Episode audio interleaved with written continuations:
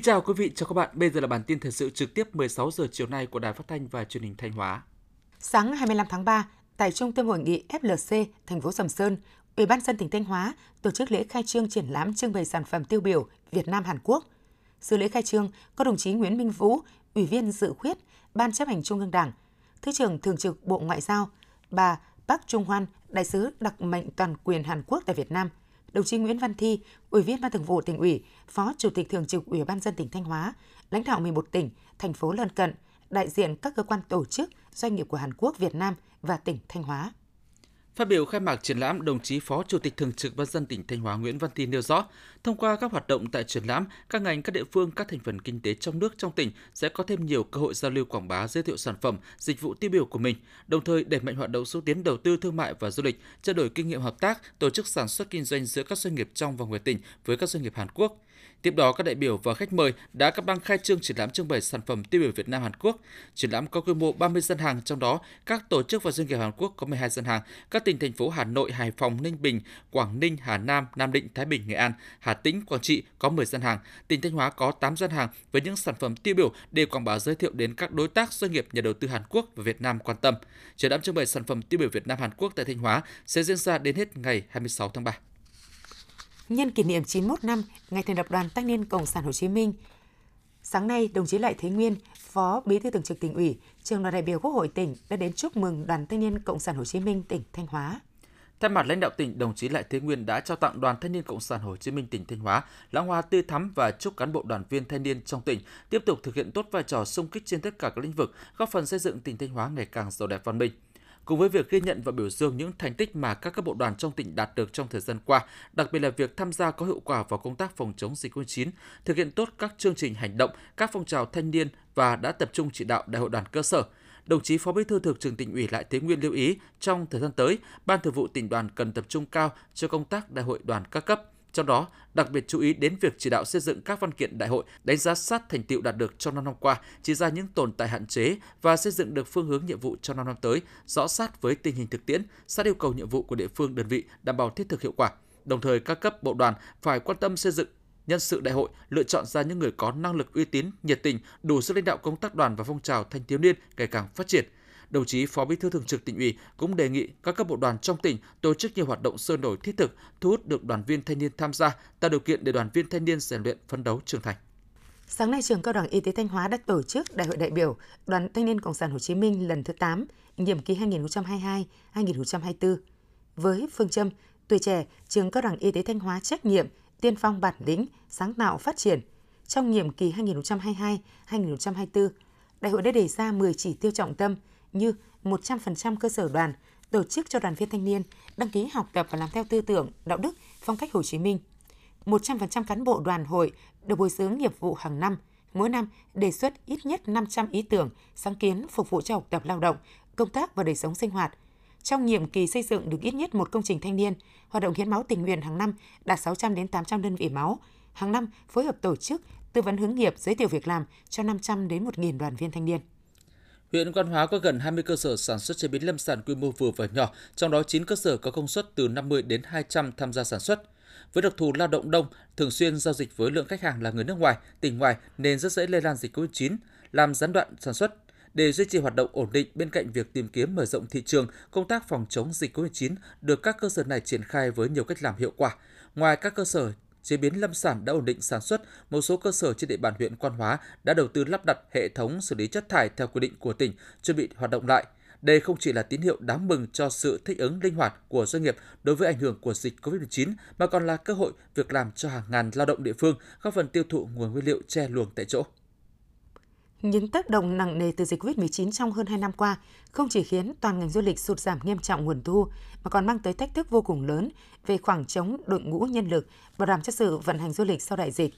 Xác định tới đây sẽ là thời gian du lịch có bước phục hồi nhanh chóng. Chính vì vậy, ngành du lịch cũng như các đơn vị trong tỉnh đang tập trung cao để kiện toàn đội ngũ lao động du lịch, đảm bảo đủ các điều kiện phục vụ du khách. Toàn tỉnh hiện có hơn 900 cơ sở lưu trú, trong đó có gần 200 khách sạn xếp hạng từ 1 đến 5 sao – gần 150 hộ kinh doanh dịch vụ lưu trú homestay cùng hệ thống các trung tâm thương mại lớn. Ngoài ra, việc khởi công xây dựng hàng loạt dự án du lịch quy mô lớn tại Thanh Hóa vừa diễn ra, Đây sẽ là cơ hội việc làm rất lớn đối với lao động chất lượng cao trong thời gian tới. Vì vậy, việc chuẩn bị tốt nguồn nhân lực sẽ là cơ hội để nâng cao tính cạnh tranh khi du lịch hồi sinh và cũng là điều kiện hết sức cần thiết để đáp ứng nhu cầu phát triển ngành du lịch tỉnh nhà trong bối cảnh hiện nay. Để phục hồi phát triển du lịch, sau thời gian dài bị ảnh hưởng bởi dịch Covid-19, các đơn vị liên quan trên địa bàn thành phố Thanh Hóa đang tập trung phát triển nguồn nhân lực phục vụ du lịch, từng bước xây dựng nguồn nhân lực du lịch chuyên nghiệp và có chất lượng cao. Trường Đại học Văn hóa Thể thao và Du lịch Thanh Hóa là cơ sở đào tạo nguồn nhân lực du lịch quy mô lớn của tỉnh. Trường đã tăng cường phối hợp với các doanh nghiệp, tập đoàn hoạt động trong lĩnh vực du lịch để gửi học viên đi thực tế thực tập. Chương trình dạy học được thiết kế trên cơ sở tích hợp kiến thức, kỹ năng, trình độ theo yêu cầu chuẩn đầu ra của ngành du lịch Việt Nam. Còn đối với các doanh nghiệp lữ hành, ngoài việc cơ cấu lại thị trường thì việc sắp xếp lại bộ máy, cố gắng giữ những nhân sự cốt cán sẽ không mất nhiều thời gian tìm kiếm đào tạo nhân lực đang được đặc biệt quan tâm. Thanh Hóa hiện có 900 cơ sở lưu trú, trong đó gần 200 khách sạn được xếp từ 1 đến 5 sao, gần 150 hộ kinh doanh dịch vụ lưu trú homestay cùng hệ thống các trung tâm thương mại lớn. Việc khởi công một số dự án du lịch quy mô lớn vào cuối năm 2021 cũng sẽ là cơ hội rất lớn đối với lao động chất lượng cao trong lĩnh vực du lịch. Việc phát triển nguồn nhân lực phục vụ du lịch được xem là sự chuẩn bị quan trọng để du lịch Thanh Hóa nhanh chóng phục hồi và phát triển bền vững trong thời gian tới. Hiện nay số người tham gia bảo hiểm xã hội bắt buộc và bảo hiểm xã hội tự nguyện trên địa bàn Thanh Hóa mới chỉ chiếm trên 40% lực lượng lao động. Một trong những mục tiêu mà Bảo hiểm xã hội tỉnh Thanh Hóa đưa ra trong năm 2022 là tiếp tục đẩy mạnh phát triển bảo hiểm xã hội tự nguyện. Để phát triển đối tượng bảo hiểm xã hội tự nguyện, công tác tuyên truyền đã được đẩy mạnh và đa dạng, từ việc mở hội thảo, hội nghị tại các xã, phường, thị trấn đến phát tờ rơi tận hộ dân, tổ chức lễ phát động gia quân tuyên truyền, đăng tải thông tin trên fanpage của Bảo hiểm xã hội tỉnh.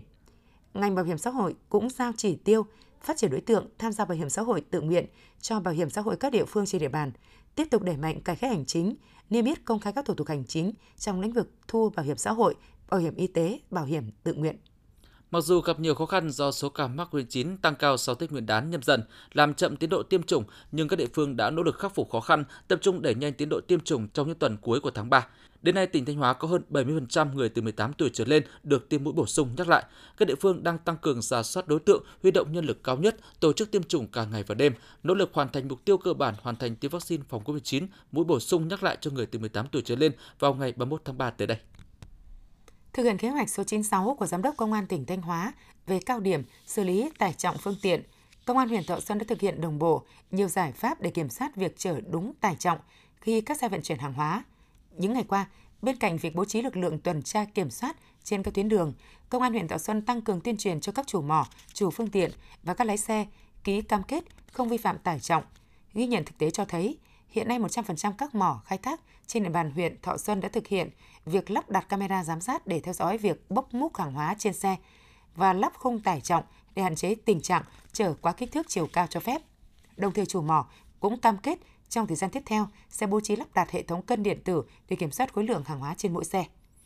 Chính phủ vừa ban hành quyết định số 5 ngày 23 tháng 3 năm 2022 sửa đổi bổ sung một số điều về tín dụng đối với học sinh sinh viên. Theo đó, từ ngày 19 tháng 5 năm 2022, mức cho vay tối đa với học sinh sinh viên sẽ tăng từ 2,5 triệu đồng một tháng lên 4 triệu đồng một tháng một học sinh sinh viên. Quyết định cũng sửa đổi khoản 2 điều 2 về đối tượng được vay vốn, học sinh sinh viên là thành viên của hộ gia đình thuộc một trong các đối tượng hộ nghèo, hộ cận nghèo và hộ có mức sống trung bình theo chuẩn quy định của pháp luật. Quyết định cũng sửa đổi khoản 2 điều 9 về trả nợ gốc và lãi tiền vay. Cụ thể, kể từ ngày học sinh sinh viên kết thúc khóa học 12 tháng, theo quy định, đối tượng được vay vốn phải trả nợ gốc và lãi là tiền vay lần đầu tiên. Đối tượng được vay vốn có thể trả nợ trước hạn mà không chịu lãi phạt trả nợ trước hạn đối với các trường hợp vay vốn tín dụng đã ký hợp đồng trước ngày 19 tháng 5 năm 2022, Ngân hàng Chính sách Xã hội, khách hàng và các bên liên quan tiếp tục được thực hiện theo cam kết các quyền hạn và trách nhiệm ghi trong hợp đồng đã ký.